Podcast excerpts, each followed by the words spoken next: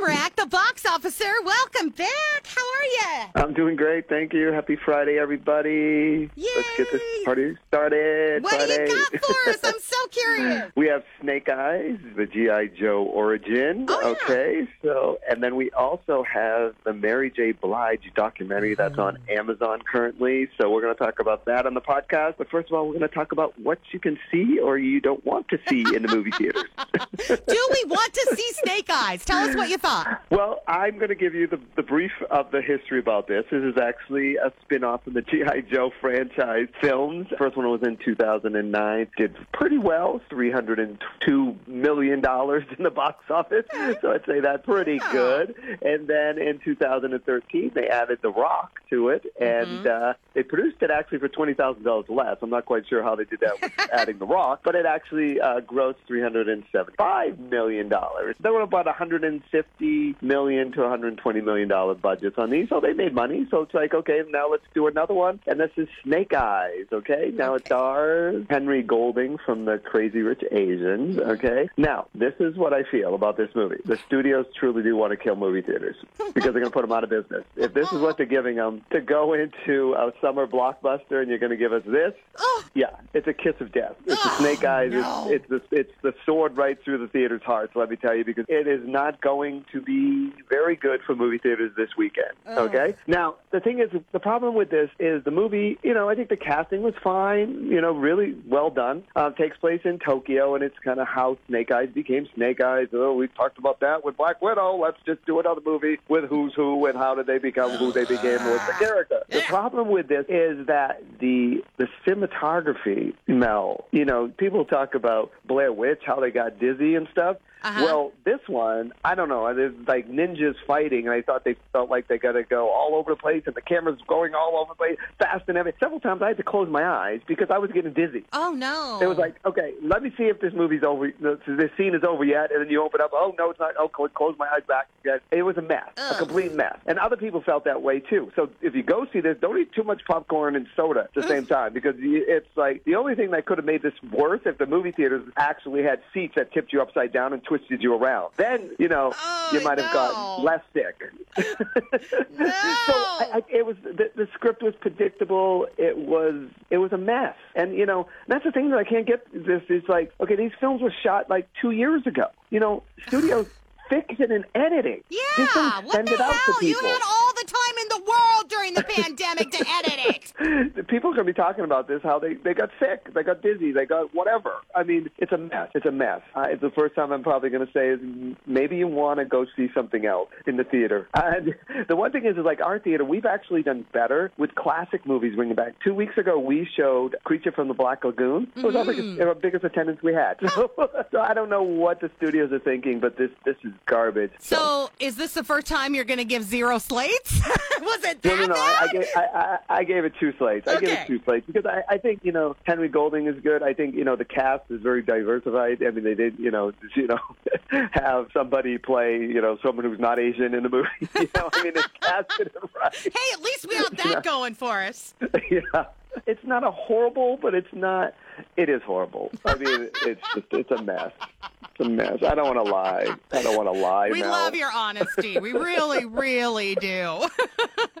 okay, so hopefully Mary J. Blige's My Life is better. That's the documentary that's airing on Amazon. Amazon, I highly recommend this film. And the thing is, is this is a film I didn't, you know, I didn't know too much about her career. You probably know a whole lot more than I do about her career, uh, for sure. But I mean, here's a woman who, you know, she won uh, nine Grammys, four American Music Awards, twelve Billboards. You know, the only person who's ever been nominated the same year for Best Supporting Actress for uh, Mudbound, and then also Best Original Song ever, ever, first first person to ever do it. So I mean, this uh, what a career. But the problem was is that the demons that she was living with through all her entire life. And she talks about it, her childhood. She doesn't actually, I, I don't want to go in too deep about it, but it's like you're still wondering what happened to this young girl. Mm. It is just a powerful documentary. I mean, it's it's something that you watch and you just sit there and say, you know what? I'm glad that I had a nice childhood. You Yeah. know, because the demons that followed her and the success and the driven, and they show some of her old footage, like when she was interviewing, and people would kind of pry into her, you know, her early years,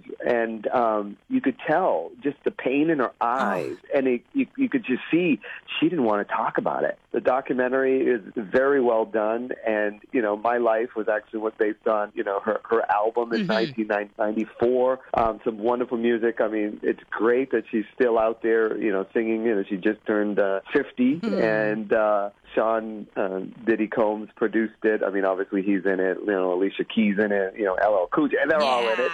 You know, talking about her. But it's it, it's a painful documentary to watch. To somebody to get to that level but yet have so much pain. You know what I mean? And but be able to overcome the pain, uh, unlike you know like a Whitney Houston or somebody yeah. else that you know passed away by. Yeah, she just wouldn't yes. let anything break her. And that's what no. I freaking love about Mary J. Blige. And it comes through in her music, too. I've always been a fan of her music. Yeah. But then when I started to really learn more about her as a human being, I just, my heart just grew three times the size that I had for Mary J. It just like increased because right. she is a phenomenal performer. And I love that she channeled all of that into her music and into succeeding instead of, like you said, going the drug route and losing her life. Right. Like like Whitney. Yeah, and that's the thing is like it, and now you know listening to some of the songs in the documentary and going back and listening, you you start listening and you go, oh, okay, yeah. that's what that means. You know what I mean? Right. It's like the lyrics really tell her her life. And you know, I mean, she did battle the demons with the drugs and the alcohol, but she over overcame it. And it's one of those documentaries that you have to see because you know so many people want to be in the show business and success and all this kind of stuff, but you got to be able to deal with the stuff mm. that's coming down the pike for yeah. you. So, um, and a wonderful, powerful, you know, strong, extremely strong woman to be able to um, overcome that and you know be influential to other people. I mean, oh, they yeah. had like some of her meet and greets and women just coming up and just crying, saying, "Oh my God, you've such an inspiration in your song." Then you know, so lifted me and kept me from jumping. You know, one mm. lady said, mm. "From jumping." Oh you know, my God! It was just like, yeah. So it's one of those documentaries you gotta you gotta be prepared to watch, but yeah, you you feel good, but you feel sad too. You know? Yeah, but, but uh, then, like you, you said, know, it opens up her music to a whole other level. So after you see right. it, you get to dive back into her music with a whole new understanding of Mary J. Blige. Right. So I, I highly recommend it. You know, I give it three and a half slates out of five. Nice. Uh, it's actually, you know, from Vanessa Roth, who's been nominated for Oscars for documentaries previously. She's,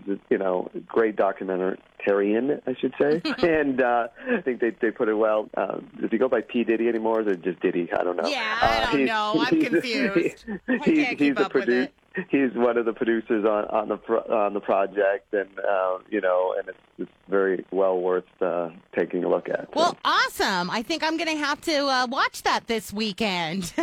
yeah, it, yeah, Amazon, it's been on my watch Amazon list. Prime, it's there. It's yeah, there for free, people. I free, know. It's like don't right there, and silly don't. me keeps going back to Law and Order SVU. like I'm obsessed with that show now. and the other thing is, the, the, the documentary is only 82 minutes too, so it's not like they made it two hours. Mm. You know, they just to the point, boom, boom, boom, boom. Then that's why documentaries should be. I mean, that's why Vanessa Roth has been, you know, nominated a few times because she knows how to make a documentary and keep it interesting instead of, oh, okay, yeah, the same, you know, you know, next person's going to tell the same story yeah. that you know has already been told. So, but yeah, awesome. So, I can't wait yeah. to check it out. Thank you, my friend. it, Always a pleasure. Free on Amazon Prime. So. Happy viewing this weekend.